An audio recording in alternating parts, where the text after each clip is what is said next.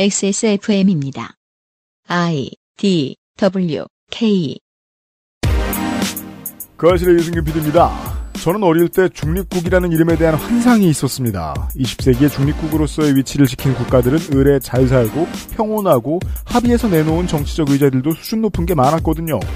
하지만 조금만 생각해봐도 국가로서 중립의 자리에 자신을 위치시키고 그 상황을 유지하는 게 얼마나 어려울지를 이해할 수는 있습니다. 이젠 포기하는 국가들도 나오지 않습니까? 2022년 7월 첫날에 그것은 알기 싫다에서 알아보고 있습니다.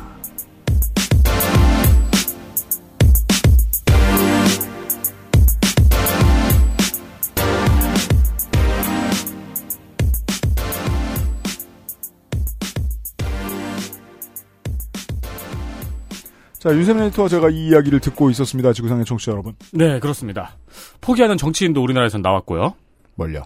아, 그냥 합당을 했으니까요. 국권을? 아, 네. 네. 정확히 그건 아닙니다만. 네. 네. 중도를 포기한 정치인은 있죠. 네. 아, 중립이랑은 다르죠. 아, 네, 그럼요. 그건 잘한 거라고 생각합니다. 저는 솔직히 말하면. 북궁영 소장하고 계시고요. 안녕하세요. 북궁여우입니다. 네. 잠시 후에 이 남은 이야기들을 나눠보도록 하겠습니다. 오늘이 살짝 더 길지도 모르겠네요. 그것은 알기 싫다는 경기도 김치의 진수 콕지버 콕김치 8시간 달아낸 프리미엄 한방차 더 쌍화 혈행 개선에 도움을 줄 수도 있는 큐비엔 오메가3 구속 없이 안전한 두 번째 인생 예가 요양원에서 도와주고 있습니다. 콕 집어 콕. 깔끔한 맛의 경기도 김치를 만들기 어려울 땐콕 집어 콕. 오차 없이 지켜지는 절임 과정 양념 배합, 저온 발효, 숙성 정부가 보증한 전통 식품 인증 업체예요. 그러니까 김치가 생각날 땐 콕 집어 콕! 임금님께 진상한 전통 방식 그대로. 현대인에 맞춘 프리미엄 한방차. 더 쌍화. 내 집처럼 편안하게, 내 집처럼 안전하게, 그저 시간을 보내는 게 아닌 시간을 활용하는 곳. 예가 요양원이 그분들을 모시러 갑니다. 물리치료와 적극적 재활 프로그램, 인간 중심의 휴머니투드 케어, 보호가 필요한 요양이 아닌 함께 살아가는 요양. 두 번째 인생을 만나다. 경기도 양주 예가 요양원.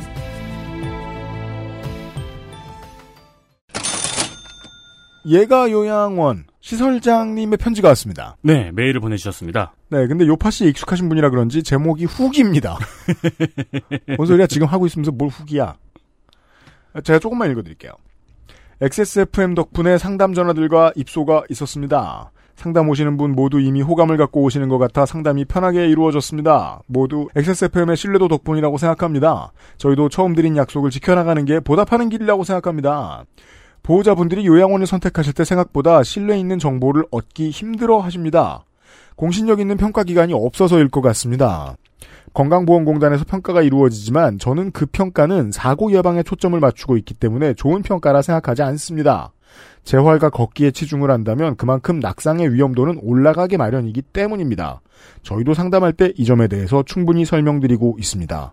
보호자분들이 재활을 원하면서 낙상사고가 일어나지 않는 것이 당연한 바람이지만 이 두 가치를 동시에 이루기는 쉽지 않은 일이기 때문에 끊임없이 고민하고 있습니다. 저는 이걸 시설장님이 보내주신 그대로 읽어드릴 수밖에 없는 게 일단은 이제 부모님에게 요양원이 필요한 자식들이 이제 점점 많아지고 우리 청취자분들 중에서도 그런 수요가 많을 텐데 네. 저도 최근에 주변 사람이 하고 그런 얘기를 했었는데 그 요양원을 고르거나 알아보는 기준이 뭔지 영 몰랐다는 거예요. 음, 제가 그렇죠. 공부하기 전까지는 네. 뭐가 기준인지도 전혀 몰랐다는 거예요. 그걸 알려드리기도 해야 될 것 같고 그리고 왜 그런 말 하지 않습니까? 나이 들면 애들이랑 똑같아진다. 음. 그건 되게 무겁게 받아들여야 할 가치인 게 아이들을 흙을 만지면서 길바닥에서 놀게 하는 이유가 있어요. 몸의 면역도 몸의 면역인데 어떤 위험은 만나봐야 되거든요. 음, 그렇죠. 안 그러고 엄마 아빠만 말해줘가지고 그게 진짜 위험인지 어떻게 합니까? 그리고 엄마 아빠나 사회가 말해준 말로 해준 위험만 위험이라고 받아들이고 산 사람이 실제 세상을 만났을 때 어떻게 반응하게 되는가도 보통 참혹한 결과예요. 경험이 필요해요. 음. 그리고 세상의 모든 인간 앞에 놓인 경험은 다 리스크예요. 일정한 비율로. 네. 어르신들도 마찬가지죠. 그러니까 요양원들이 아무 책임도 안 지고 싶어 하니까 가둬놓는 거고. 그렇죠. 예. 그러면 사고가 일어나지 않고요. 네, 이 시설장님은 제가 처음 만났을 때도 실제로 이렇게 생각을 하는 양반인 것 같았습니다. 조금만 더 읽어드릴게요. 재활운동의 효과에 대해서도 저희가 약 1년간 재활운동을 진행해 본 결과 본인이 인지가 있으시고 재활에 대한 의지도 있으실 때는 그 효과가 있습니다. 최근에 장기 요양 등급 1등급이셨던 어르신이 3등급으로 내려간 분이 두 분 계셨고 몇 분 더 등급 하락이 있었어요. 어르신들이 등급이 낮아지면 요양원으로서는 받을 수 있는 금액이 적어지는 즉 어르신을 잘 모실수록 요양원에는 손해가 되는 아이러니가 존재합니다. 아, 이거는 약간 행정에 문제가 있네요. 계속 아프게 두라는 거 아니에요? 그러니까, 그렇죠. 그러니까, 뭐, 급수에 따라 지원금이 적어진다는 이야기일 텐데, 근데 그게 1등급이 2등급, 3등급으로 호전이 되었을 때는 조금 다른 기준이 필요하지 않을까. 법만 바꾸면 돼요. 네. 사각지대예요. 그러네요. 그 사각지대 때문에 알아서 양심이 없어지잖아요. 음, 그렇죠. 예. 그리고 뭐, 자기 위안을 할 만한 거리도 충분히 있잖아요. 사고의 위험성 같은 이야기도 있고. 하지만 꼭 재활운동을 통해 어르신이 좋아지신 것만은 아니겠지만 그래도 저희가 잘 모셨구나 하는 마음에 보람을 느낍니다. 반면에 본인의 인지나 의지가 없으시면 운동을 시켜드려도 급격히 나빠지는 경우도 있었습니다. 재활운동이 도움이 되는 건 맞지만 저희가 할 수 있는 한계는 개인 PT 등 관리가 들어가는 비싼 재활 전문 병원만큼은 아니라 보호자분들이 재활에 대해 큰 환상을 가지실까 우려됩니다. 하고 저희들더러 진짜로 광고해달라고 해주셨던 부분은 요겁니다. 네, 요양보호사 선생님을 모집한다고 합니다. 네, 구인합니다, 구인. 그렇습니다. 24시간 근무제는 법적으로 문제가 있고요. 네. 주간, 야간 휴무 근무 방식이 어르신 서비스가 더 잘 이루어진다는 판단 하에 주주, 야야, 휴휴 근무제를 채택을 하고 있는데 문제는 정작 요양보호사들이 선호하지 않는다는 거죠. 이거는 이제 옛날에 한겨레 권지당 기자하고도 요 얘기를 지나가는 데 슬쩍 했는데 제가 방송에 내보냈는지는 그때 모르겠어요. 퐁당당 근무라고 표현을 하셨던 것 같은데. 퐁당당 근무를 선호하시는 거예요. 왜냐하면 혹사시키면서 투잡을 뛰는 게 익숙해지신 거죠. 음. 본인을 혹사시키면서. 네. 그러니까 24시간 근무를 하고 이틀을 쉬는. 네. 그러니까 전반적인 업계의 노동 문화가 노동 혹사가 일반적이면 노동자들도 혹사당하는 걸 일반적이라고 생각하게 된다는 거예요. 네. 그래서 권익이 보장되는 패턴을 선호하지 않게 됩니다. 근데 이제 그 예가 요양원의 경우에는 24시간 근무를 하게 되면은 서비스의 질적 하락이 발생할 수가 있다. 네. 그러니까 주주 야야 휴휴 근무제를 채택을 하고 있는데 요양보호사들이 선호하지 않는다고 합니다. 그래서 결혼이 생겼고요. 현재 40분의 어르신이 계십니다. 음. 40분의 어르신이 계실 때 법적으로 이제 채용해야 되는 직원은 16명이지만 19명을 채용하고 있었고요. 네. 그리고 어르신이 31분일 때도 19명이 채용되어 있었습니다. 네. 퇴소하시는 분들이 많을 때에도 뭐 함부로 줄이지 않습니다. 인력을. 네, 근데 현재에도 법적 기준에서는 여유가 있어요. 음. 그러나 실질적인 서비스의 필요로 인해서 요양보호사의 충원 없이는 당분간은 어르신들의 입소를 받지 않을 예정이라고 합니다. 네. 그래서 상담 받으시는 분들한테 이 문제를 고지해 드린 걸로 알아요. 그러니 부디 요양보호사 여러분, 저희 예가 요양원에서 함께 즐겁게 일해 주십시오. 네. 들어주시는 자격증 소지자 여러분, 어, 구하고 있습니다. 전화번호 031-873-3458로 문의를 해주시면 되고요. 네. 양주로 출퇴근하시게 되고요. 네, 마지막으로 입소 어르신뿐만 아니고 함께 일하시는 분들에게도 최선을 다하는 예가 요양원이 되겠다고 전해주셨습니다. 네. 광고였어요.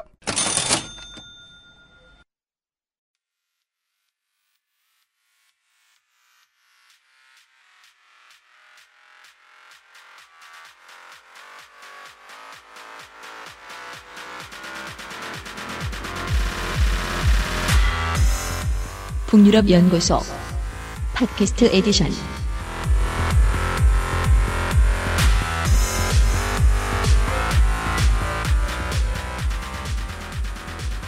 북유럽 연구소 2022년 초여름판입니다. 네, 어제 말씀드릴 때 중립을 유지하기 위해서는 스스로 힘이 세든지 아니면 주변에서 중립을 허락하든지 둘 중 하나의 조건이 필요하다고 했잖아요. 네. 스웨덴과 핀란드가 공교롭게도 딱 그 예입니다. 보죠. 어, 핀란드가 주변 강대국의 영향으로 중립을 선언했다면 요건 좀 이따 말씀드릴게요. 음. 스웨덴의 경우는 좀 다른데요. 스스로 중립으로 남기로 결심을 한 것이기 때문입니다. 네. 지도를 보면서 지난번에 한번 훑어드린 적이 있을 거예요. 핀란드가 온 등짝에 러시아가 묻어 있다고. 그렇죠. 스웨덴은 그렇지 않죠. 네. 스웨덴은 일찍이 19세기 나폴레옹 전쟁 1803년부터 1815년에 있었던 이 나폴레옹 전쟁이 사실 유럽에 굉장히 많은 영향을 미쳤는데 이때 영토의 일부를 잃은 후에 그 이후부터 중립을 이어왔습니다. 음.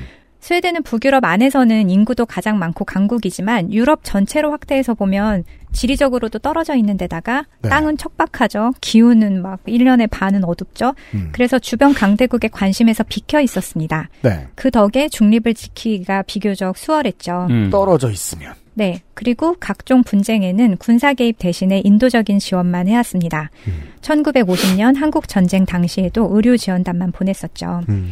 스웨덴의 중립 역사의 오점이라고 할 만한 지점이 있는데요. 뭡니까? 아, 2차 대전 당시에 스웨덴이 어떤 선택을 했냐면 독일이 무슨 까닭인지는 모르겠지만 스웨덴을 치지 않고 침략하지 않고 노르웨이를 치러 가니 길을 빌려달라, 철도를 빌려달라 이렇게 제안을 했어요. 음. 와, 네. 일- 일본이 우리한테 자주 하던 얘기죠. 네. 그래서 노르웨이를 침략하러 가야 되는데 장비하고 병력을 실어 날라야 되니까 니네 철도 좀 빌리자 이렇게 말을 한 거예요. 음. 그랬는데 스웨덴이 어떻게 했냐? 안에서 논의를 한 다음에 기차가 중도에 정차하지 않는다는 조건에 오케이. 음.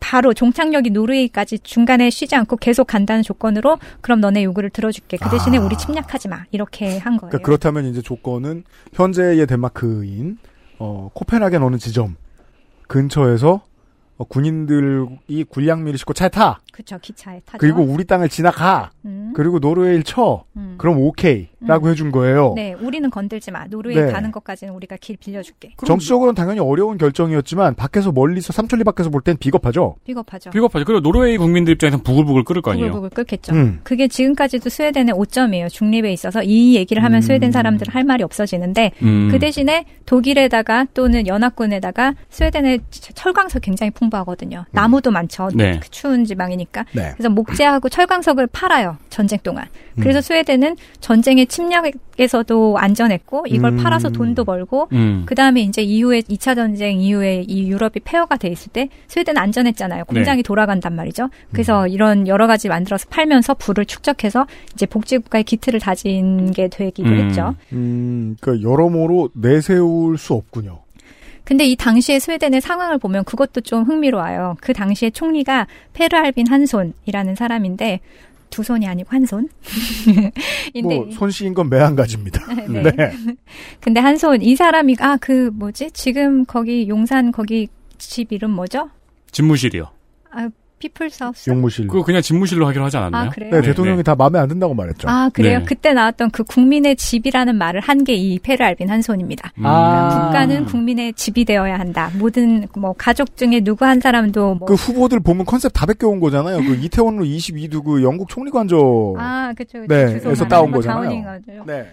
아, 그래서 이, 이 한손이 그런 사람인데, 이 사람이 1939년에 선거에서 무려 53%의 압도적인 지지로 이제 당, 당선이 되거든요. 이 3인당이. 음. 그래가지고 이 사람이 단독 정권을 구성을 했는데, 독일이 폴란드를 침공하자마자 다, 바로, 아, 독일이 폴란드에서 끝나지 않을 거야. 유럽 전체를 먹으려고 할 네. 거야. 이런 위협을 감지하고, 53%면 과반이 넘었으니까 그냥 단독으로 해도 되는데 바로 우파한테 우리 거국내각 구성하자. 지금 위기 상황이니까 우리 힘을 모아야 돼. 이렇게 해서 거국내각을 구성을 합니다. 그 다음에 당시에 있던 여기는 이제 다당제니까 우파가 세 개 정당이 있었는데 저- 주저 없이 이제 합류를 했고 그러면서 빠르게 굉장히 대응을 했고 나라가 똘똘 뭉친 상태였어요. 음. 음, 30년대 말로 가자 이제 그 바라보는 관점이 바뀌었다는 거죠. 이게 만약에 이제 뭐 요즘 같았으면 뭐 무기 수출하고 자원 수출하던 기업들이 음. 관성에 젖어가지고 또 도와주면 되지 우릴 치지는 않을 거야. 음, 이런 식으로 생각해가지고 뭐 정치인들한테 로비를 한다거나 이런 게 보통 이제 뭐 우리나라 관점에서는 그런 식으로 예상할 수 있는데 음. 어 39년에 스웨덴은 그렇지 않았군요. 네, 그래서 히틀러가 이번엔 쳐들어올 거야. 히틀러가 왜 스웨덴을 치지 않았는지, 뭐 노르웨이까지 굳이 가서 노르웨이를 치는데 왜 스웨덴 안, 치, 안 쳤는지 그 이유는 모르겠죠. 모르겠지만 어떻든 간에 히틀러가 봤을 때 스웨덴이 만만치 않은 상대였거나 아니면 외교력을 통해서 독일에 어떤 신뢰를 준 거겠죠. 음. 우리 굳이 얘네 안 해도 우린 얘네, 얘네는 우리 도울 수 있다는 어떤 신뢰를 줬겠죠. 그래서 음. 어떤 이유 때문이었는지 하여튼 예 예. 네, 스웨덴은 그 당시 그렇게 해서 살아남았습니다. 음. 한손은 이 그때 했던 말 중에 인상적인 게 스웨덴 정부와 3인당이 왜냐하면 스웨덴 정부와 3인당은 이미 20세기 초반부터 중립 노선을 표방을 해왔어요. 음. 근데 이거는 중립이 아니잖아요. 길을 빌려주고 남이 이렇게 하는. 그래서 비겁한 거죠. 네. 그래서 한손 한손이 그때 말하길 스웨덴 정부와 3인당이 도덕적인 상처를 입는다고 하더라도 스웨덴 국민을 전쟁의 참화로부터 지켜내는 것이 가장 중요하다. 그래서 국민의 안전이 무엇보다 중요하다는 것이기 때문에 다른 것을 포기하더라도 우리가 도덕적 상처를 입는다고 해도 이 입장을 유지하겠다 이렇게 결정을 내렸던 거죠. 이해가 안 되진 않습니다. 네, 어떻게 보면 이거는 젤렌스키하고도 또 대비가 되는 지점이기도 한것 음, 같아요. 그렇죠. 네. 아무튼 그래서 스웨덴은 2차 대전 이후에 어, 미국과 소련 양강 체제 아래서 어느 나라의 편도 들지 않았고 소신 있는 행보를 이어가기 위한 적극적인 중립을 선택했습니다. 네. 그러면서 이 스웨덴의 적극적 중립 노선이 빛을 발하기 시작한 것은 1960년대 올로프 팔메가 스웨덴 정치의 중심에 등장하면서부터입니다. 언젠지 기억도 안 나는 옛날에 어, 북극여 소장을 처음 만났을 때 이 얘기부터 했었습니다 저희가. 네. 어, 그래서 스웨덴의 중립, 중립은 위기 상황에 침묵을 지키는 것이 아니라 상황에 적극적으로 개입해서 약자와 연대하는 적극적 중립 외교를 펼치기 시작했습니다. 음. 이때 힘없이는 중립 없다 이런 신념으로 군사력 증대에도 힘을 썼고요. 네. 그래서 스웨덴의 공군력도 그때 굉장히 늘어났죠. 어, 스웨덴식 중립은 우리는 조용히 눈치 보면서 남아있는, 남아있겠다 이게 아니라 광대국의 행포에 눈치 보지 않고 인류애를 추구하며 할 말을 하겠다. 이게 스웨덴식 적극적인 중립입니다. 음. 네, 그러니까 캐스팅 보트를 역사상 가장 열심히 쓰는 나라. 음. 네. 백분 토론은 사회자 같은 중립이군요. 어, 그렇죠. 적극적으로.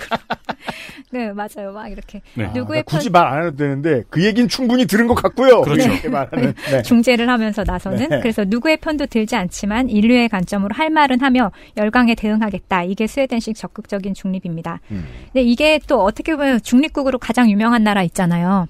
스위스요? 네. 스위스하고도 또 대비가 돼요. 스위스는 굉장히 원칙적인 중립을 견지하는 기계적 중립이라고 저는 표현하고 싶은데 가만히 있는 비교합니까? 중립. 가만히 있는 중립이자 굉장히 원칙에 충실한 어떻게 보면 스웨덴은 저게 중립이야 지금 어느 나라 편든 거 아니야 이런 생각이 음. 들 때도 있어요 워낙 네. 약자 중심으로 인류의 중심으로 자기네 기준이 있으니까 음. 근데 스위스는 또 그렇진 않아요 음. 그래서 스위스가 유엔에 2002년에야 가입했어요 아, 네, 맞습니다. 왜냐하면 기계적으로 우리는 어떤 나라와도 동맹을 맺지 않아 음, 우리는 음. 혼자 이렇기 때문에 유엔의 정회원으로 가입한 것도 2002년이었고 음. 최근까지만 해도 우크라이나에 우리가 지원을 하는 게 맞나? 왜냐하면 우리는 남을 지원하지 않기로 약속한 중립국이잖아. 그렇죠. 어, 이런 이런 논의가 국가적으로 벌어질 정도로 굉장히 기계적인 중립을 유지하고 음. 있고, 그죠. 잘 맞아 돌아가는 시계처럼 반정치를 했다. 그렇죠. 네. 그리고 어떻게 보면 이제 코로나 시기에 사람들이 여러 나라가 중국에 대해서 굉장히 반감을 가지고 있었고 중국에게 손을 내밀지 않았을 때도 중국하고 교역량을 늘리고 중국에서 한 행사에 거의 스위스만 참석하는 경우도 있을 무역은 정도로. 무역이야. 음. 그래서 국가의 이익에 있어서는 뭐 이런 거 눈치 보지 않겠다 이런 굉장히 기계적이고 실리적인 중립을 유지하고 있죠. 미운 털 박히기 쉬운 중립이잖아요. 그렇죠. 좀 얄밉죠. 네. 그래서 이제 스위스하고 대변이 되는데 아무튼 지금까지도 스웨덴은 국제 외교 무대에서 각종 분쟁 중재에 앞장서고 있으며 어, 이는 스웨덴의 자랑이기도 합니다. 이건 되게 독특하네요. 이게. 중립이라고 하면은 그냥 가만히 있는 사람이라고 생각하는데 적극적인 중립과 기계적인 중립이 이렇게 확연하게 나뉜다는 거는 네. 그래서 예전에 이제 그 남북미 정상회담 할 때도 사전 조율 모임을 스웨덴에서 하게 된다던가 음, 이런 네. 식으로 굉장히 적극적인 뭐 하고 있었죠. 음. 그리고 특히나 환경, 인권 이런 분야에 있어서는 스웨덴은 국가의 크기보다 훨씬 큰 발언권을 갖고 있습니다. 맞습니다. 그래서 이게 제가 되게 부러운 별명 중에 하나였는데 스웨덴을 두고 도덕 강대국, moral superpower라고 표현을 하기도 음. 했었어요. 맞아요. 지난번에 푸틴 편 앞부분에서 이제 나토의 군사훈련에 스웨덴과 핀란드까지 참여해서 노르웨이에서 대대적인 군사훈련을 했었다는 이야기 드렸었잖아요. 그렇습니다. 그리고 자원과 외교에 대해서 영향력을 행사하려는 러시아의 위협은 하루 이틀 일이 아니었다. 네. 네, 그러니까 나토의 군사 훈련과 이제 이렇게 이 표현이 적당하죠. 밀월 관계를 가진 경험이 대놓고 쇼케이스를 한 경험이 없지 않다. 네. 저희 방송을 들으셨으면 기억하실 겁니다. 네, 이미 스웨덴과 핀란드가 그렇게 네. 나토하고 친하게 지냈었는데, 그럼 그냥 그렇게 지내면 되지. 왜 굳이 이제 이 중립 노선을 버려가면서까지 나토에 가입을 하려고 하느냐? 음. 이 기름을 부은 이런 사건이 있었어요. 뭐냐면 2014년 러시아의 크림반도 병합 이후부터 그렇죠. 스웨덴과 핀란드는 나토에 가입을 검토해왔습니다. 오래된 음. 일이에요. 아. 그러면서 제가 과거에 왜 러시아발 가짜 뉴스 같은 게 있다고 말씀을 드렸잖아요. 구글을 지원한다던가 스웨덴의 명성에 흠집을 낸다던가 뭐 이런 가짜 뉴스가 굉장히 있었는데 네. 이제 EU의 균열을 일으키고 구구 정당을 지원한 그런 뉴스가 있었는데 최근에 이제 어떤 뉴스가 있었냐면은 음. 모스크바에 스웨덴 대사관이 있을 거 아니에요? 네. 그 스웨덴 대사관 앞에 버스 정류장에 포스터가 붙은 거예요. 커다란 포스터가. 음. 뭐냐면 그 포스터에 등장하는 인물이 스웨덴의 왕, 전 왕이었 구스타프 5세. 음. 그 다음에 아스트리드 린드그렌.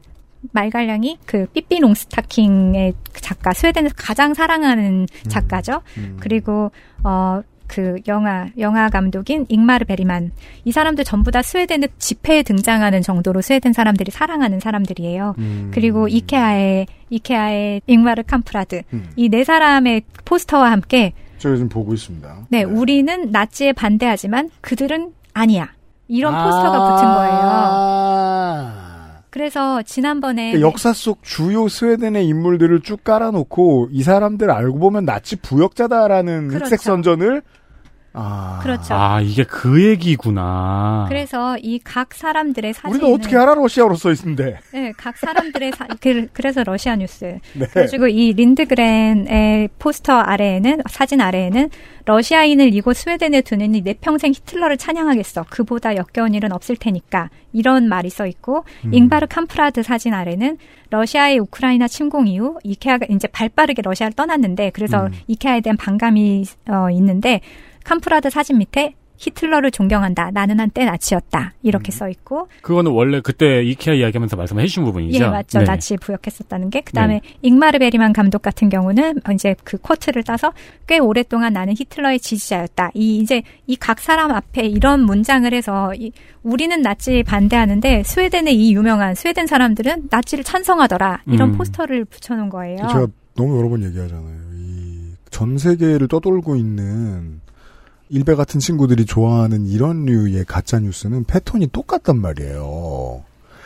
실제로 있던 일을 자기들한테 유리하게 엄청나게 곡해합니다. 네, 일부만 떼어와서. 네, 프로파간다처럼 만들어서 뿌리는데 부화장이 됐던 시- 가장 중요한 실험은 러시아가 했던 트럼프를 당선시킨 힐러리에 대한 안티 음. 예, 홍보물이었단 말이에요. 페이스북을 떠돌았던. 그때의 방식이 한국에도 정착됐고 온 세계에 다 정착됐어요. 이것도 지금 그 코드를 전혀 벗어나지 않았습니다. 네. 그래서 이제 이런, 이런 게 모든 이제 다 세상을 뜬 사람들이긴 하지만 뜬금없긴 하지만 근데 사- 실제로 이런, 이 사람들이 이런 말을 했던 건 사실이에요. 음. 맥락에서 이것을 뚝 띄어와서 말했을 뿐이지 그래서 베리만하고 캄프라드는 자신들이 한때 나치의 아이디어에 관심을 보였던 것이 사실이라고 인정하기도 했었고 음. 그 다음에 린드그렌도 어느, 누군가의 대화였는지 일기장에서였는지 이런 말을 한 적이 있어요. 음. 근데 이 구절만 떼어내서 이렇게 추종자, 강력한 나치 추종자처럼. 표현을 했는데 너무 유치한 수준입니다. 그리고 실제로 이제 이 나치하고 관련이 있었던 부분에 있어서 잉바르 캄프라드랑 잉마르 베리만은 사과를 했었거든요. 인정하기도 했었고. 음. 그래서 이 포스터를 붙인 주체가 Our Victory라는 어떤 모임인데 음. 이 모임에다가 이제 바- 대답을 했죠. 린드그렌의 손녀딸은 아스트리드 린드그렌이 반나치라는 것은 모두가 아는 사실이다. 이 말은 전혀 사실 아니다. 베리만 재단은 러시아가 지푸라기라도 잡으려고 하는 것 같은데 이번 전쟁을 반나치라고 주장하면서 신과 온 세상을 나치라고 부르고 있다. 그리고 이케아는 아무래도 기업이다 보니까 이 문제에 대해선 답을 하지 않았습니다. 네. 그러니까 그리고- 우리 저 잉바르 캄프라드 이야기하면서 얘기했단 말이에요. 90년대에 이게 그쪽 정당에 가입했던 경험은 아주 부끄러운 거다. 음, 그렇죠. 예, 평생 후회 뭐 이런 식 평생 인생에 되게 큰 언제쯤 실수다. 용서를 받을 네. 수 있을까 이렇게 얘기를 했었죠. 그런 얘기를 다 해놨는데 그 전에 잘못된 얘기 잠깐 나온 거를 일부러 떼서 사람들 잘 보이고 외교적으로 이슈가 될 수도 있고 언론에 많이 나올 자리에 굳이 갖다 붙였다. 이 광고를 의도가 있는 거죠. 어디에 붙였다고 하셨죠? 그 모스크바에 있는 스웨덴 대사관 바로 앞에 스웨덴 대사관 앞에 러시아에 버스 정류장에 있는 커다란 음. 너희들은 낫지야라고 하는 말은 그렇죠. 요즘 러시아가 누굴 치고 싶을 때 맨날 갖다 붙이는 소리죠. 그렇죠. 어. 저기 쟤네들은 낫지야 아니면 쟤네들 중에 낫지가 있어. 근데 그래서- 그걸 용인하고 있어. 그래서 우리가 해방시켜 줘야 돼. 우리가 저 나치를 청소해 줘야 돼. 지금 우크라이나에게 했던 전쟁의 정당성의 근거로 든 것도 저 안에 나치가 있어. 그래서 우리가 가서 이 사람들을 정리해 줘야 돼. 구해 줘야 돼. 자, 이거였죠. 제가 지난주에 했던 얘기의 중요한 포인트가 이겁니다. 신나치 말고 다른 모든 걸 집어넣어 보자고요. 누구를 집어넣어도 국가 단위의 커뮤니티에서 끄집어내죠? 걸르면 나옵니다. 한 명이라도 무조건 아, 나와요. 우리나라도 있을 거예요. 러시아에 신나치 없겠어요? 예. 자기들을 짓밟을 겁니까? 아니잖아요. 그냥 때리고 싶다는 거예요. 근데 왜, 왜, 무슨 타이밍에 뭐, 어떤 왜? 맥락으로 이런 광고를 낸 거예요? 그냥 뭐 알수 없는 알 수. 없는 타이밍이에요? 아, 지금 최근에 나온 광고기는 해요. 이게 참- 음. 그런데 이제 계속 뭐 뭔가 스웨덴에 흠집을 내는 이런 여- 가짜 뉴스가 있어 왔지만 최근에 이제 이게 5월 달인가 하여튼 음. 4월 달인 4월인가 3월에 붙었나. 그래서 오죽하면 제가 말씀드렸죠. 이 린드그렌이랑 그다음에 베리만 같은 사람은 지금 스웨덴 돈에 있는 인물이에요. 네, 그러니까 네. 스웨덴 사람들이 엄청 존경하고 사랑하는 사람들인데 음. 이 사람들이 나치라고 하니까 이제는 이게 그냥 개인이나 이 사람들의 foundation의 문제가 아니라 스웨덴 외교부에서 나서서 대응을 할 수밖에 없는 사안인 거죠. 그렇죠. 그래서 스웨덴 외교부와 총리가 러시아의 이 광고를 두고 이건 받아들일 수 없는 행태다. 러시아는 이번 침략을 비판하는 나라와 개인을 향해서 반복해서 나치라는 혐의를 뒤집어 씌우고 있다. 이렇게 초보적인 대응을 했죠. 이제 초보적인 러시아 뭐 정보국원이나 이런 심리전 하는 사람이 어, 요거 만든 사람이 예를 들면 네. 이제 한국을 비방하는 선전물을 만들어라. 이랬더니 막 이황 이 이런 거 갖다 붙여놓고 낫지다. 이와 기는 낫지다. 아니 그렇게 오래된 사람은 아니. 이두 사람은 아니 집회 있으니까 아, 여기가 집회 네, 개혁에서 최근 신사임당. 인문으로 바꿔줬거든요. 아무튼 아니 근데 우리가 10년 전으로 돌아가서 음. 세계인을 중에 아무나도 붙잡고 이 얘기를 한다고 해 러시아가 10년 뒤에 막 주변국을 침략할 거거든. 왜 침략하는 줄 알아? 나치라서. 라고 하면은 그 사람들이 뭐라고 생각하겠어요. 그러니까 저런 비단 상상력이라니. 그러니까 근데 이게 러시아 입장에서 는 뭐 무슨 의도로 이렇게 했는지는 모르겠지만 악수를 둔 거죠. 왜냐하면 스웨덴 안에서는 반반이었거든요. 나토 가입을 찬성하고 반대하는 게 반반이었어요. 핀란드처럼 막 아, 우리 가입하자 이게 아니었거든요. 근데 음. 이런 광고가 나오면서부터 스웨덴 사람들 마음에 불안함이 더 커졌고 그렇죠. 네, 왜 러시아가 나, 그 나치라고 하면서 이 우크라이나를 침략했는지 다 알고 있었으니까 그런 얘기를 알고 있으니까 결국은 이 여론이 변하면서 나토 가입에 대한 그 여론이 찬성 여론이 더 커진 게 네, 됐거든요. 그럴 수밖에 없는 게 우크라이나도 그렇게 말하고 침략했잖아요. 그러니까요. 그러면은 그죠. 스웨덴을 침략할지 아- 않으려고 어떻게 그러니까요. 장담을 해요? 그러니까요. 그러니까 이게 핀란드 입장에서 봐야죠. 핀란드 입장에서 얼마나 그게 살갑게 다가오는지에 대해서 우리가 전에 만났을 때 이야기를 했잖아요. 핀란드 사람들은 등에 러시아를 맞대고 있는 다른 나라들의 상황에도 늘 촉각이 곤두서 있으니까 이 나라들 그 러시아가 그런 나라를 침략하기 전에 언제나 하는 똑같은 행동 패턴이다라는 걸 다 알아요. 괴뢰국을 만들고 그 괴뢰국 옆에 있는 그 나라에 무슨 나쁜 놈들이 있다는 소문을 퍼뜨리고 페이스북을 바이럴로 떠돌고 전쟁이 나더라. 음. 이젠 스웨덴한테도 전혀 남 얘기가 아닙니다. 그러니까요. 그래서 결국 스웨덴도 나토 가입을 선언하게 된 것입니다. 아, 진짜로 이게 직접적인 도화선이네요. XSFM입니다.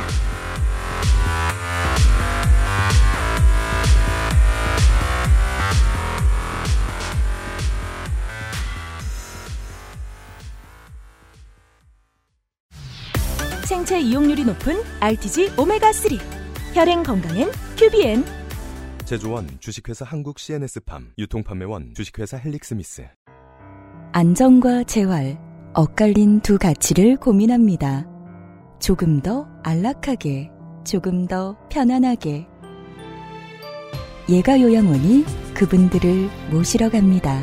두 번째 인생을 만나다. 양주 예가 요양원. 건강기능식품 광고입니다. 100억 균주? 기본. 프리미엄 덴마크산? 기본. 제로 칼로리? 기본. 기본은 충분하다. 이제는 맛있게. 눈꽃처럼 사르르. 프리미엄 유산균 큐비엔 사르락토. 제조원 비포단 유통판매원 주식회사 헬릭스미스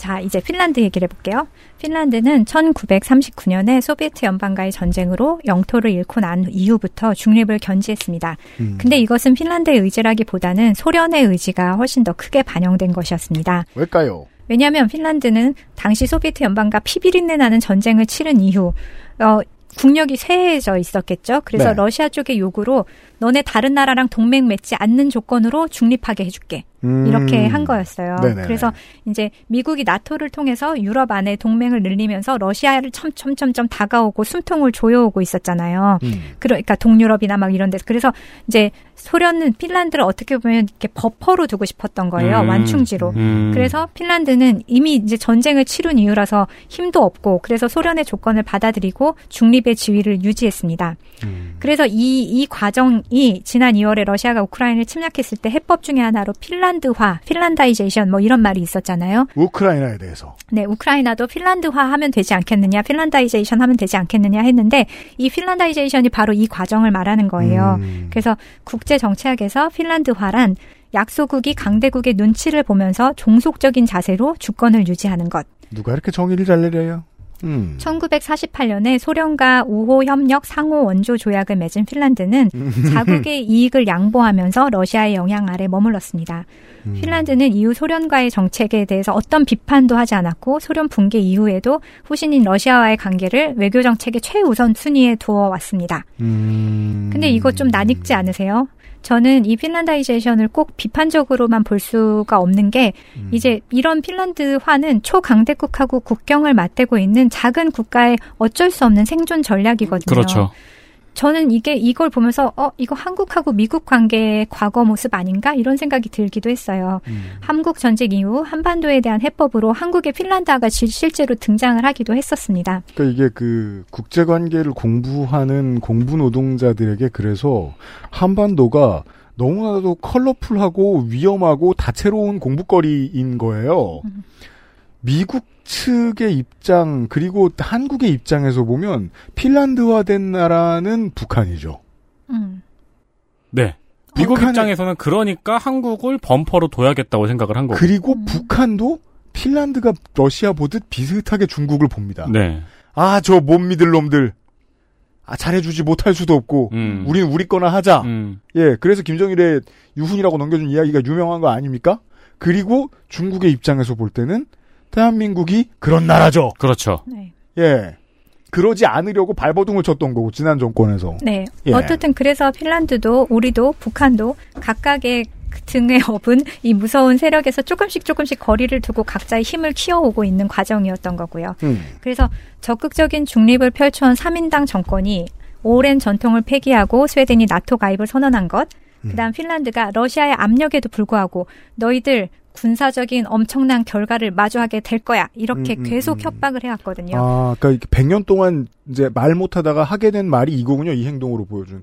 이제 더 이상 쫄지 않겠다. 음. 어, 핀란드 입장에서도 이거는 굉장히 뭐랄까 큰 용기네요. 그렇죠. 용기를 낸 거죠. 네. 아니면 정말 저, 더 이상은 두려워서 못 살겠다일 수도 있고요. 그리고 지- 지금 그렇게 말한 애가 우리 밑에 나라를 쳐? 그러니까요. 뭘 그러니까 믿어? 거의 전쟁을 불사한 안보 투자예요. 음, 그렇죠. 한때 예. 그- 또 당하기도 했었고. 음. 그래서 이 나토에 가입하는 것은 그만큼 이 두 나라가 러시아에 대한 불안이 큰, 크다는 방증이겠죠. 그러네요. 또 핀란드 같은 경우에는 과거 소련과 두 차례 전쟁을 겪으면서 큰 피해를 입었습니다. 그렇습니다. 그리고 지금 우리 한국 전쟁과 비슷하게 음. 당시 생존자들이 살아있는 사람이 있어요. 음. 그러니까 러시아에 대한 두려움이 나토 가입으로 이어진 게 쉽게 납득이 가죠. 저도 그거 예전에 무슨 저현 뉴스 프로 다큐에서 본 적이 있어요. 그분들이 그 참전 용사들이 말씀하시는 게 우리나라의 참전 용사는 우리나라에 참전했던 해외 군인들이 하는 말하고 똑같아요. 단어가 바뀌어 있어요. 한국에서는 중공군이라고 네. 쓰는 말이 음. 그쪽에서는 그거 뭐죠? 우리나라의 군보다 좀 더 높은 큰 개념의 군? 음. 무슨 군이라고 하는데? 군보다 조금 더 높은 큰 개념의 군임은 C죠. 제가 안드로이드로 제가 안드로이드로 설명드리겠습니다. C나 현이 아닙니다. 군벌, 있어요. 제가 알려드릴게요. 버- 나중에. 꿀벌, 군단. 음. 아니라고. 집단군. 평시에 운용되는 가장 큰 군사 조직인 야전군을 복수로 거느리고 있는 군의 단위입니다. 미남북 전쟁의 애틀랜타 함락 전투에서 그 원형을 찾는 집단군은 기록에 따르면 모두 전시에만 운영되었으며 전시의 특성상 보통은 끊임없이 스스로 보급이 가능하고 대부분의 작전 수행 시 단독 운용이 가능할 만큼 거대한 조직으로 2차 대전에 들어서는 조직 하나의 규모가 30만 많게는 160만에 달했고 일본, 독일, 소련 등이 운용하였습니다. 그 러시아의 땡땡들이라고 말하는 게 자기가 봤을 때는 물 밀듯이 왔다는 거예요. 음. 예. 그리고 이제 스웨덴의 결정은 핀란드하고 또 다른 의미에서 시사점이 있죠. 네. 중립으로 상징되는 3인당의 노선, 어쩌면 3인당이 지켜온 가치 또는 당의 정체성 이런 게 어떤 희생을 치르더라도 지켜야 하는 무언가가 아닙니다.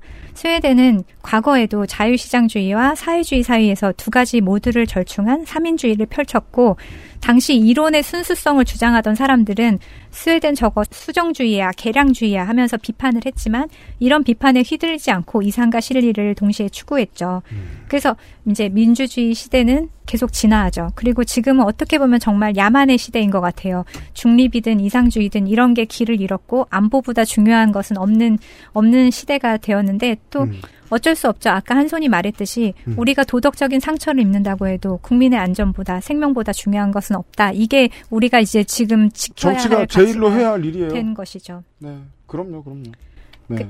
이제 그래서 이 중립에 대해서 저는 한번 고민을 해볼 시점이 아닌가 하는 생각이 들어요. 우리나라가. 그래서 중립의 개념에 대해서 한번 이야기를 해보도록 하겠습니다. 아, 좋습니다. 이건 알아봐야 되겠습니다. 네. 아까 그 마키아벨리도 얘기를 했었잖아요. 힘 있는 사람 편에 쓰고 싶어 하고 누구나 승자가 되고 싶어 하지 중립을 지키는 걸 원하지 않을 거라고. 네.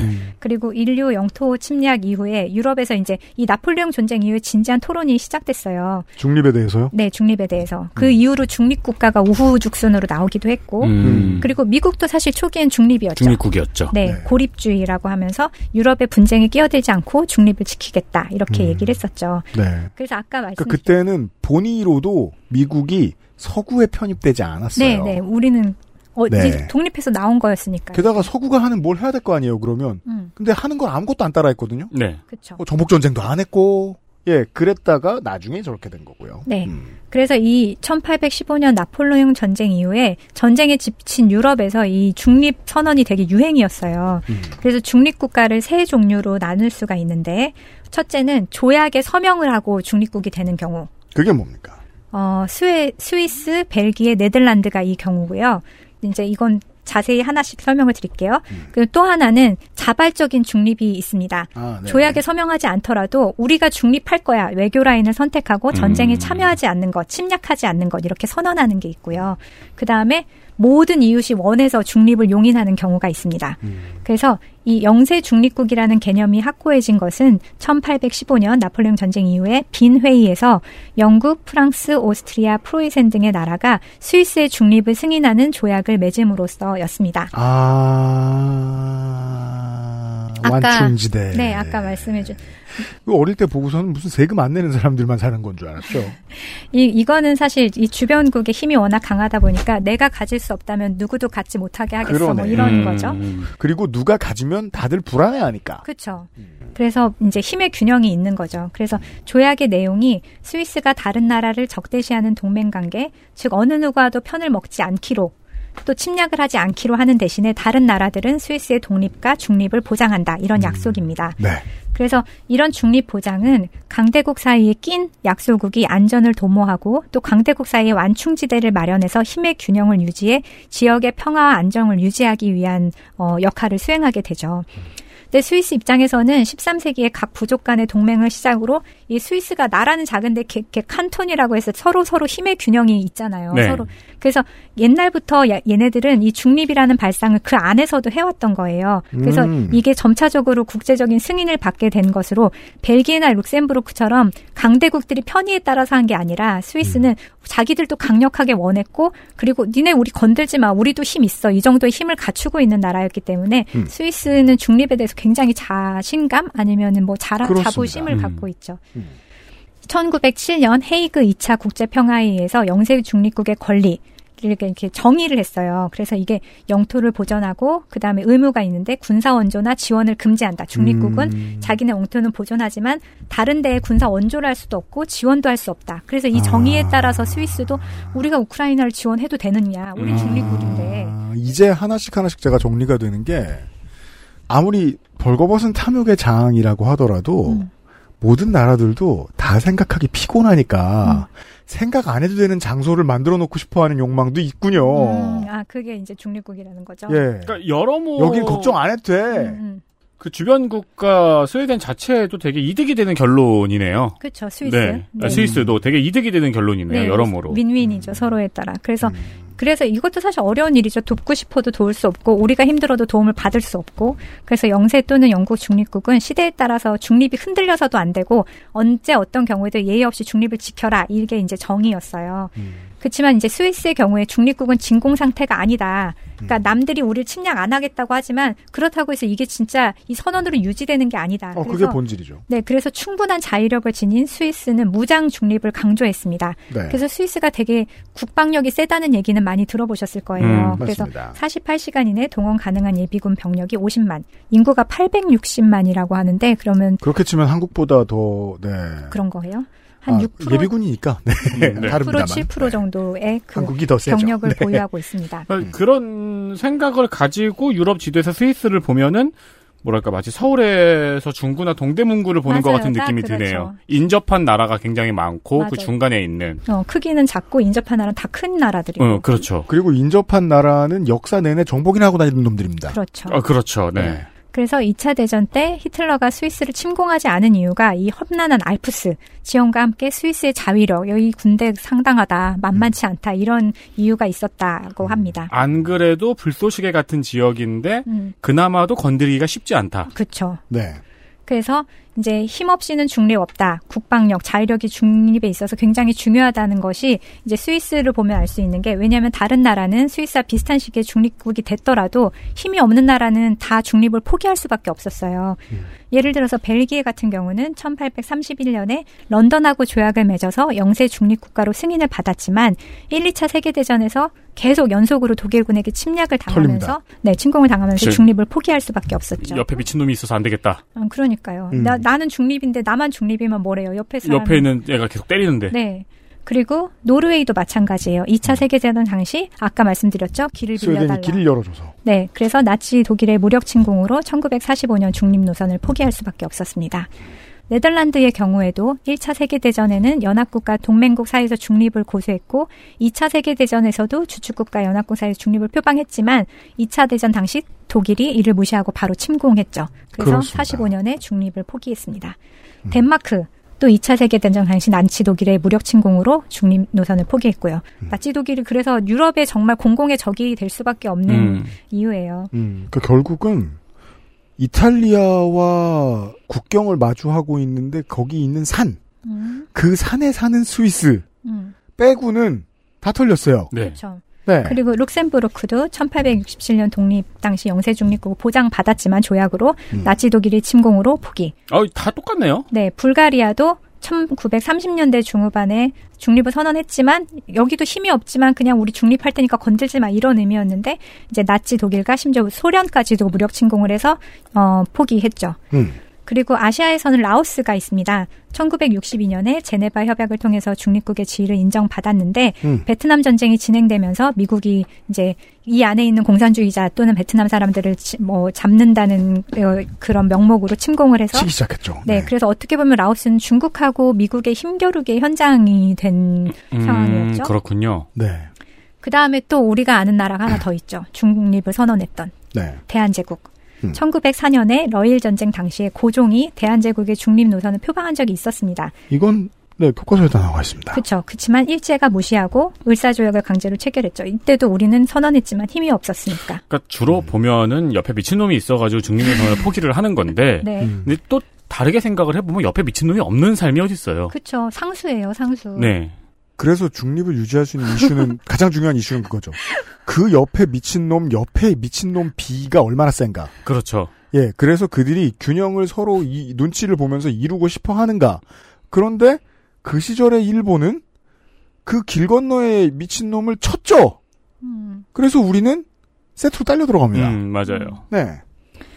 1904년에 러일 전쟁의 전운이 감돌자 대한제국의 고종은 벨기에 고문과 영국, 미국, 프랑스, 독일어 학교의 외국어 교사들하고 같이 연합을 해서 이제 1904년에 주- 국의 중립을 선언했습니다. 음. 고종 황제는 중립 선언을 하고 나면 한국이 전쟁의 위험에서 벗어날 수 있을 것이로 판단을 했고, 기대를 했겠죠. 네, 그래서 이 선언을 한 이후에 영국, 프랑스, 독일의 공사가 접수를 했어요. 음. 아, 너네가 중립 선언한 거 우리가 접수했다. 이렇게 통보를 하자, 아, 우린 이제 독립, 에, 중립이야. 독립이 이제 불가침 승인을 받은 거야. 이렇게 판단을 했지만, 음. 당시 영국 어, 공사였던 뭐 조던이라는 사람이 일본과 러시아 간의 전쟁이 일어나면 대한제국은 이제 서울을 먼저 점령하는 측의 지배하에 들어가게 될 것이 분명하다. 그래서 중립의 선언이라는 게 한국의 중립 선언이 의미가 없다. 이렇게 봤고 실제로 일본이 먼저 서울을 점령하면서 대한제국은 일본의 지배하에 들어가게 됐죠. 그렇습니다. 우리가 이제 그 근대사 배우다가 어 하나도 매력 없어서 외우지도 않고 문제도 안 내는 지점이라서 까먹었던 음, 그렇죠. 우리나라 역사의 한 조각을 이야기해봤습니다. 이게 그 옛날에 그래서 그렇게 얘기하잖아요. 고종은 뭐라도 했던 사람이라고. 그러니까 이게 고종에 대해서 알면 알수록 되게 슬픈 지점이죠. 그래서 그- 왜냐하면 힘이 너무 없어. 어 그는 그가 왜 실패의 아이콘일 수 있는가? 다양한 실험을 했거든요. 네. 쉬지 않고 예. 그래서 우리가 지금 보고 배울 수 있는 반면 교사들이 있습니다. 광고를 듣고 돌아오겠습니다. XSFM입니다. 콕 집어 콕. 식구가 많아도 나 혼자 살아도 김치는 콕 집어 콕. 시원한 백김치, 감칠맛의 갓김치, 아삭한 총각김치. 무게도 포장도 원하는 만큼 다양해요. 그러니까 김치가 생각날 땐 콕 집어 콕. 67년이었지 아마 종로의 작은 한의원이었어. 진도산 구기자, 청궁, 당귀, 숙지황 음, 좋다는 건 죄에 넣고 불순물을 제거하며 8시간 정성껏 다려냈지. 임금님께 올린 그 방식 그대로 말이야. 부드럽고 달콤한 전통의 쌍화차. 요즘 사람들은 그걸 더 쌍화라 한다지. 현대인에 맞춘 프리미엄 한방차. 더 쌍화. 청취자들은 그렇게 기억하실 수 있습니다. 우리가 녹음 전에 에, 북궁여 소장의 이야기를 들었습니다. 어, 우리 방송을 아는 어떤 분이 거기서 뭐 팔지 않나요? 라는 질문을 처음 했다고. 홈쇼핑 같은 yes, 건 we are. 뭐를 팔아야 돼요, 저희는. 그래서 뭘 팔겠다는 의지를 유면상 PD님은 이런 말도 안 되는 카피로 표현을 합니다. 네. 이열치열이라고 더워도 차 마시기는 계속된다. 지는 마시나? 아, 이스 넣는 거 봤는데. 네. 1967년 개원한 종로 강남 한의원의 식품개발사업부에서 개발한 전통 한방차. 더 쌍화입니다. 임금님께 진생했던 전통 방식 그대로 제조했습니다.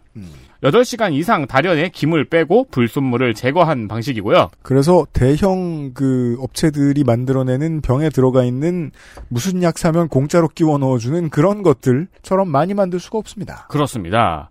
전통차 특히 한방차를 좋아하시는 분들에게 평가가 좋습니다. 네. 네, 겨우 여름에도 에어컨 틀어놓고 안에서 쌍화차 마시면 기분 좋죠. 잣과 계란은 직접 준비하십시오. 진한 맛을 즐기실 수 있습니다. 더 쌍화입니다. 광고였습니다. 북유럽 연구소 시간입니다. 북극용 소장과 함께 하고 있습니다. 어, 대한제국 AKA 조선의 중립화 의력의 실패 사례까지 보았습니다. 그리고 그 외에도 많은 실패 사례를 보았고 이제 점점 더 스위스가 잘 이해가 됩니다. 스위스의 중립은 왜 지켜졌을까?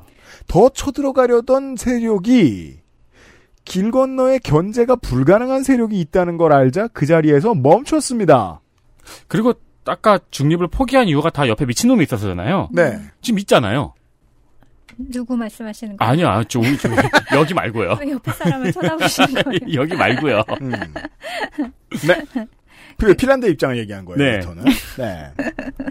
네, 그 조금 전에 중립의 종류에 대해서 말씀드리면서 조약에 서명해서 중립을 보장받았으나 옆에 옆에 이 이상한 나라가 있어서 지키지 못했던 슬픈 경우에 대해서 말씀을 드렸죠. 그렇죠. 그리고 그 외에도 또 중립을 선언하는 중립국이 되는 방법이 있는데 뭐냐면 예. 자발적으로 중립을 선언하는 거예요. 외교 라인. 자발적 중립. 네, 외교 라인으로 우린 중립 외교 하겠다 이렇게 선택을 하고 우린 전쟁도 안 하고 그리고 우리의 군사력은 국방을 위한 것이 침략하는 전쟁을 위한 것이 아니다 이렇게 선언을 하는 거죠. 음. 이런 예로는 어디가 있느냐? 일단 미국이 있습니다. 미국. 지금이 아니라 1930년대의 미국이요. 음. 대공황과 1차 대전 이후에 미국은 미국 내 여론이 고립주의였어요. 그래서 음. 불참견주의, 고립주의.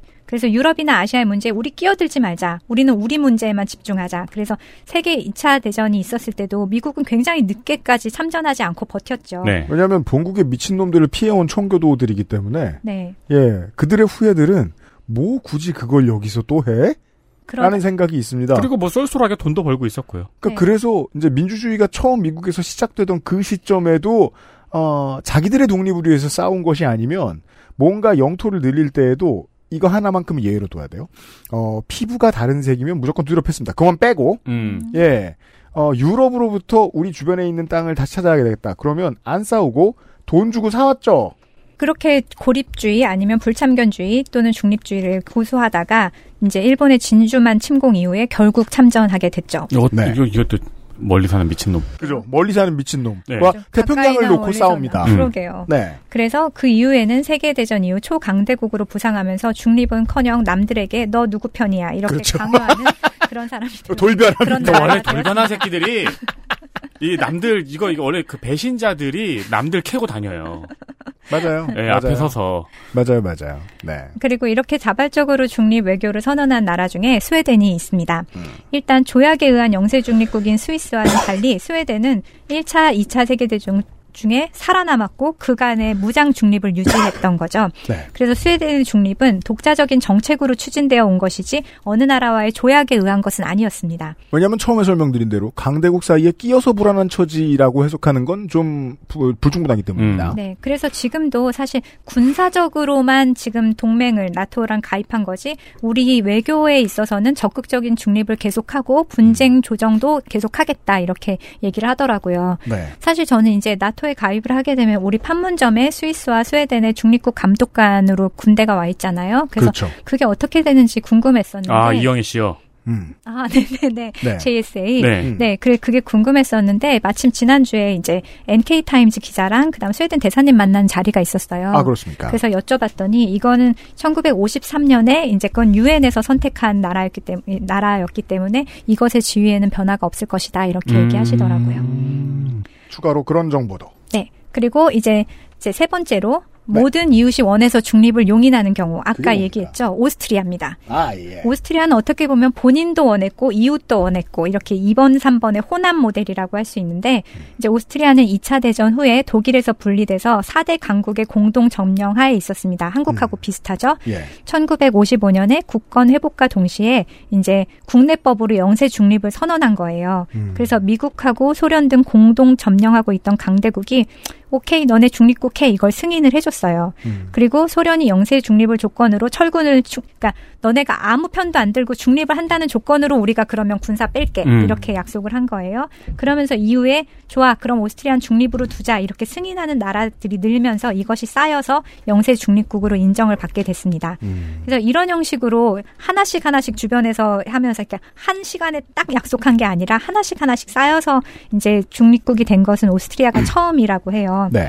그리고 오스트리아 스스로 안정 과 독립을 지키기 위한 선택이기도 했지만 지정학적으로 봐도 오스트리아를 중립으로 두는 것이 이 유럽의 긴장 완화를 위해서 또 전후 평화를 위해서 어, 이해관계가 딱 맞아 떨어졌던 거죠. 그 이전 이건 아주 장기적인 시각이죠. 오스트리아가 미쳐 날뛴 게 유럽 역사였기 때문에 음. 그 전까지는 음, 음. 네. 그 엄마 아빠가 싸울 것 같아가지고 일부러 애 데리고 가는 것 같은 느낌도 드네요. 아 그렇게도 볼 수 있을 것 네. 같아요. 그래서 오스트리아의 위치가 스위스하고 가깝잖아요. 그래서 네. 독일의 아래에 있고 동남 서유럽의 중간에 위치하고 동유럽과 서유럽의 경계에 있죠. 음. 독일과 러시아의 영향력도 있고 영국, 미국, 프랑스 사이에도 영향력을 받을 수 있는 걸딱 완벽한 완충지대가 되는 음. 네. 거였죠. 그래서 관광 자원이 많다고 하죠. 어, 그렇죠. 문화가 막 네, 문화가 있으니까. 섞여 있어가지고 이쁘다고 하죠. 네. 네. 그리고 옛날에는 약탈해 온 게 많았기 때문에 음, 네. 네. 음, 음. 모차르트도 있고. 네. 자, 그리고 또 하나의 이제 이거는 중립국이라고는 할 수는 없지만 개별 문제에 있어서 우리 중립을 선언하겠다 이런 식으로 외교를 펼치는 나라가 있습니다. 이게 바로 인도예요. 인도. 네. 이번 인도가 이제 러시아의 우크라이나 침공에 대해서 우리는 강, 적극적인 중립을 선언하겠다. 이렇게 하고 중립을 선언을 했어요. 그러니까 다른 모든 전 세계가 러시아랑 중국 빼고는 막 우크라이나에 지원을 보내고 막 했잖아요. 근데 우리는 여기서 중립기업. 이렇게 해서 미중 갈등에서는 중국이 견쟁하는 쿼드에 들어가 있죠, 인도가. 네. 미국, 일본, 호주, 인도. 그렇지만 또 미국하고도 관계가 좋아요. 나름. 그래서 러시아하고도 원만한 관계를 유지하고 있고 이, 이 중간에서 지금 줄타기 외교를 어, 인도는 하고 있는 셈이죠. 그래서 어제 저희가 브릭스 이야기를 할때 네. 그러면 이 쿼드는 어떻게 되는 거지라는 생각이 살짝 들었거든요. 그러니까요. 이게 네. 근데 안 그렇죠. 그래서 이제 인도를 해석할 때 역으로 더더욱이 이 평론가들이 아, 자기 눈에 물을 대기가 쉬워요. 왜냐하면 인도는 예측할 수가 없이 굴어서 이제는 포기하니까 그런 얘기하죠. is on their own. 인도는 지들 편. 저는 이거 나쁘지 않다고 생각하거든요. 아니 이게 기본이지. 네. 그 어찌 보면 극찬이다 극찬. 네. 얘들은 지들 편이야. 네, 그래서 지금 아까 했던 브릭스에도 들어가 있고 쿼드에도 들어가 있고 상하이 협력 기구에도 들어가 있고 그렇죠. 특이한 나라예요. 그래서 음. 상황에 따라서 국익에 따라서 사안에 따라서 중립을 선언하는 이런 식으로 이제 중립 노선을 지켜갈 수도 있습니다. 맞습니다. 어, 그러니까 철저한 실리주의라고 할 수 있죠. 음. 그래서 이제 이 시점에서 우리는 대한민국은 그럼 앞으로 어떻게 갈까 이런 고민을 한번 해봤으면 좋겠어요. 그러니까 말이에요. 일단 현 정부는 어느 한쪽에 확실히 들러붙는 쪽으로 노선을 택했습니다. 이게 5년간 갈 텐데요. 별 이슈가 없다면. 왜냐면은 이 정부가 회심할 가능성은 제로이기 때문에 특별한 다른 사고가 없다면 5년 동안 이렇게 갈 텐데 그렇다면 유권자들이 고민을 대신할 필요는 있죠. 네. 네, 우리 안에 이게 당장이 아니더라도 긴 시간을 두고 한번 고민을 해봤으면 좋겠다는 생각은 들어요. 음. 아까 말씀드렸듯이 중립국이 되기 위해서 어떤 요건이 있잖아요. 이제 외부적으로는 지정학적으로 중요성이 있어야 돼요. 그러니까 주변 강대국 간의 힘의 균형이 잡혀 있는 그런 상황이고 그런 나라여야 하고 또 너무 크면 안 됩니다, 나라가. 그러니까 미국이 중립일 수 있었던 이유는 다른 대륙이어서 음. 죠. 크기도 상관없었어요, 그땐. 네. 그렇죠. 아예 다른 대륙이었어요. 근데 막 그 2차 대전 때 뭐 프랑스가 중립을 선언한다 이런 건 씨알도 안 먹히는 거죠. 그렇죠. 바로 옆에 독일이 네. 있는데. 그럼요. 그, 크 그리고 제일 크기도 크고. 그래서 이제 이렇게 지정학적으로 중요성이 있대 힘의 균형이 잡혀 있는 나라여야 하고 음. 그 다음에 내부에서 볼 때는 국방력과 중립의 의지가 굉장히 강해야 합니다. 그래서 지금 어떻게 보면 대한민국은 중립국이 되기 위한 요건은 어느 정도 갖춰져 있다고 생각을 해요. 그러, 그렇죠. 네, 미국하고 중국 사이에 있죠. 그리고 그러니까 두 슈퍼파워 사이에 있죠. 음. 그다음에 북한과의 긴장 관계가 있긴 하지만 딱 보면은 한미일, 북중러 이렇게 딱 힘의 균형이 북한도 우리랑 마찬가지로 이런 상황이란 말이죠. 그리고 미국이 또 지금은 원래 우리의 가장 강력한 우방이었지만 자국 우선주의를 표방하면서 어떻게든 한국에서 주둔 미군을 줄이거나 분담금을 좀 더 떠넘기거나 해서 방위비 부담을 줄이려고 관리 비율 최소화하려고 호텔시킵니다. 네, 지금 계속 발을 빼려고 노력을 하고 있는 중이에요, 미국은. 네. 그리고 중국은 또 중국대로 한반도가 평화롭고 미국하고 멀어지는 걸 또 원하고 있죠. 음. 그러니까 지금 우리는 미국하고 가까우니까 중국 입장에서는 중립되면 미국하고 좀 더 거리를 두는 셈이 되는 거니까. 그렇죠. 그래서 어떻게 보면은 모든 사람의 이익이 맞아 떨어지는 상황이 되기도 했어요. 네. 그리고 한국의 국방력, 방위력 몇인지 아세요? 언제나 두 손 안엔 듭니다. 자, 지금 세, 7, 8위 정도 될걸요? 세계 1위가 어디게요? 미국이죠. 2위 이, 이스라엘. 러시아거든요. 아, 러시아구나. 3위 이스라엘. 중국. 4위. 모르겠어요. 4위. 4위 이스라엘. 인도. 와, 그걸 셀 수 있군요. 5위. 5위 이스라엘. 인, 일본. 6위. 여기 한국이에요? 네, 6위가 한국이에요. 아. 그래서 이 정도 되면 세계 국방력 에서도 6위 정도 되면 힘도 이제 센 나라가 아니 근데 되고. 1위부터 5위까지를 봤을 때 네. 인구수를 대비하면 엄청 센 거네요. 그렇죠. 굉장히 센 거예요. 네. 그리고 무기를 구매하고 또 수출하는 거에 있어서도 굉장히 높은 순위에 올라와 있어요. 음. 우리나라가. 제가 이제 인도 얘기를 여러 번 하는 게 한국도 외국에서 이제 지난 5년 동안 외교가에서 봤을 땐 그렇게 봤을 거예요. 쟤네들은 지들 편이다. 음. 왜냐하면 필요할 때 필요한 카드를 여기저기 다 들고 다니니까. 다만 인도 파키스탄과의 차이점은 쪽수가 많지 않고 핵이 없다. 이 정도가 있을 뿐이죠. 그럼 더 이상한 거죠. 핵도 없고 쪽수도 적은데 저걸 저렇게 하고 다녀? 음. 그래서 이제 보면은 외부적인 조건들은 거의 다 갖춰진 것 같은데 남은 거는 중립에 대한 우리의 의지겠죠. 그래서 어떻게 보면 한국 전쟁을 경험한 분들의 두려움과 불안 그리고 또 그걸 겪었기 때문에 미국을 구원자로 여기고 미국 국기를 흔들고 미국이 없으면 안 된다고 생각하는 이런 미국에 대한 의존도도 이해가 가요 저는. 음. 그렇지만 이제 국제 정세도 변했고 미국도 달라졌어요. 우리가 우리가 의존한다고 해서 미국이 그걸 다 받아줄 수 있을까? 이것도 이제는 흔들리는 지점까지 왔거든요. 그래서 트럼프가 그걸 잔뜩 흔들어 놓고 갔습니다. 네, 그래서 우리도 지금 플랜 B를 마련해야 돼. 언제까지 미국의 뒤에 있을 수만은 없는 거죠.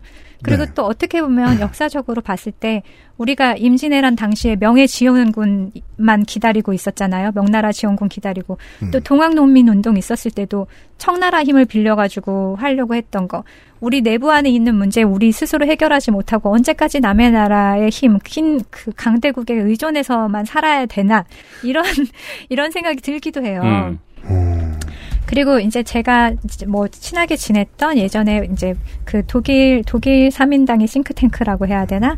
이제 프리드 에버트 재단의 대- 어, 한국 사무소장으로 있었던 친구랑 얘기를 하다가 이 친구가 저한테 굉장히 인상적인 얘기를 해준 게 있었는데 아마 아시아에서 민주주의를 말할 수 있는 나라는 한국밖에 없지 않느냐 이런 얘기를 한 적이 있어요. 실제로 그렇죠. 네, 그래서 아시아의 민주주의 리더가 되어줬으면 좋겠다. 그래서 그래서 저는 어떻게 보면 뭐 홍콩에서도 이런 투쟁을 할 때 한국의 노래를 부르기도 하고 한국의 사람들한테 많은 요청을 보내기도 하고 이랬을 때 우리나라가 아시아 안에서 리더십을 발휘, 발휘할 토양이 있는데 이제 우리가 정말 이런 자세가 돼 있을까? 우리가 감히 이 역할을 맡겠다고 나설 수 있을까 할 때 이 중립의 외교, 중립의 포지션하고 같이 묶어서 한번 생각을 해봤으면 좋겠다는 거죠. 우리도 그렇고 북한도 그렇고요. 북한도 자기들이 원하는 건 체제 유지잖아요. 그러면 너희도 중립하고 저는 사실 이제는 통일도 잘 모르겠어요. 그냥 각자가 평화롭게 코 이그지스트 하면 좋겠거든요. 제가 너무 여러 번 얘기했는데 직접적으로 많이 말한 적은 없을 거예요. 통일은 이제 꼴이 아니에요. 네. 목표가 될 수 없어요. 그게 되게 극적인 변화라고 저는. 왜냐면 우리는 어릴 적에 우리의 소원은 통일을 불렀잖아요. 음. 근데 지금은 누구도 우리의 소원이 통일이라고 이야기하지 않는 것 같더라고요. 그 이렇게 발견하는 거죠. 그 노래가 잘못됐구나. 조금 수정하면 맞아 들어가요. 우리의 소원은 평화인 거예요. 네. 음. 네. 그래서 이렇게 당장은 아니더라도 장기적으로 세계 국제 정세가 어떻게 변할지 모르니까 플랜 B 뭐 플랜 A가 뭔지 모르겠지만 이런 중립 노선을 염두에 두고 적극적인 중립 외교를 하면서 아시아 안에서 우리의 영향력 또는 민주주의 외교를 펼칠 때가 아닌가 이런 생각이 들었습니다. 근데 군사력이 아까 말씀해 주시니까 되게 인상 깊었던 게 유럽의 그 어떤 나라보다 높네요. 네, 네, 네. 네, 물론 육군 위주여 가지고 단순 비교는 힘들겠지만 음. 유럽의 그 어떤 나라보다 군사력이 높네요. 네. 이스라엘은 도대체 몇인가요? 이스라엘 20인가 그래요. 그래서 미국이 짓거라. 네. 저는 지금 대한민국 안에서 너무 너무 안 중요한 문제가 뉴스에 맨날 나오고 뭐 징계를 하네 악수를 했네 이런 게 아니라 우리 안에 이런 담론에 대한 논의가 좀 이루어졌으면 좋겠어요. 세상에 그렇습니다. 어, 중요한 결론이 나왔습니다. 아까 부장님이 설명하신 이 임진왜란과 구한말의 친척 노선에 공통점이 있어요. 잘못 기댔다는 거예요. 저물어가는 큰 나라에게 음.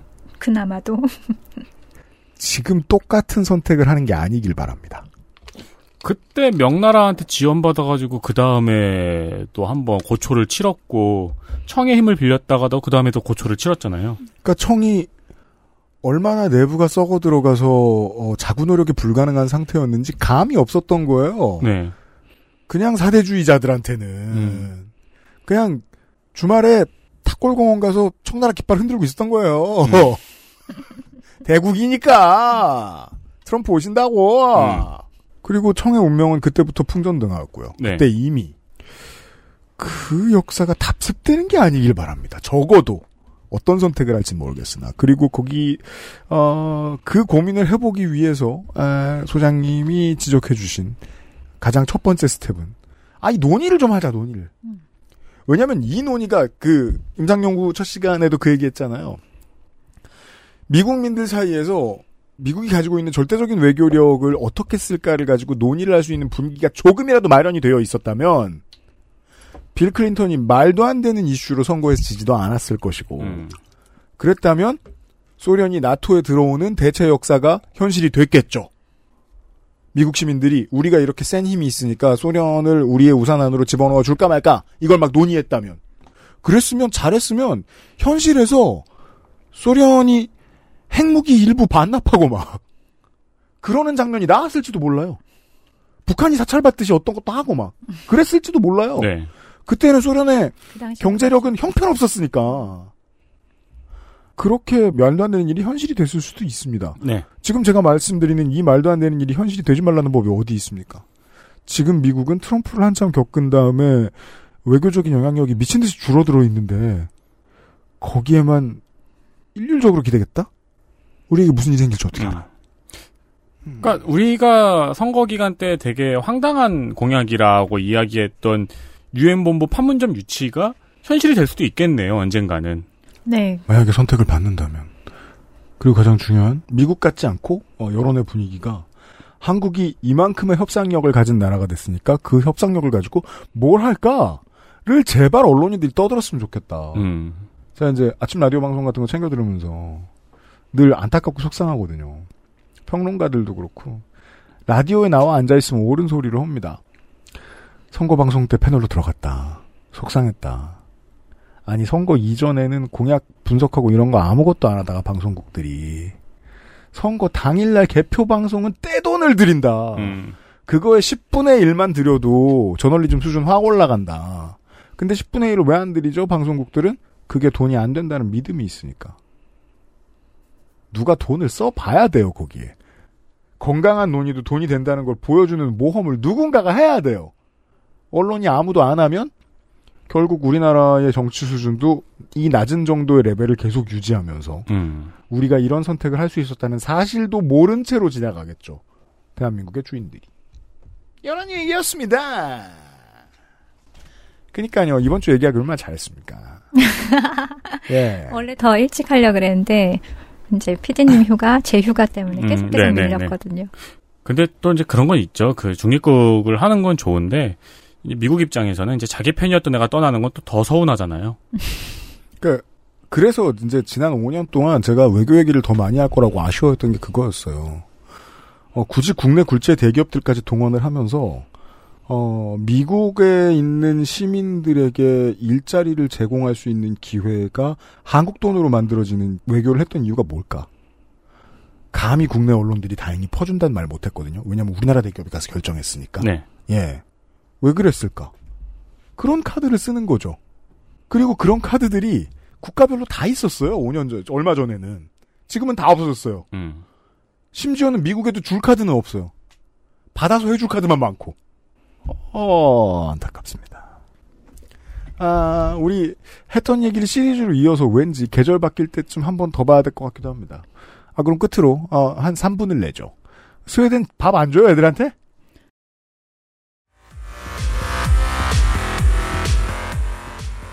저 밥 좀 먹고 와도 돼요? 두 분 그냥 계시고요.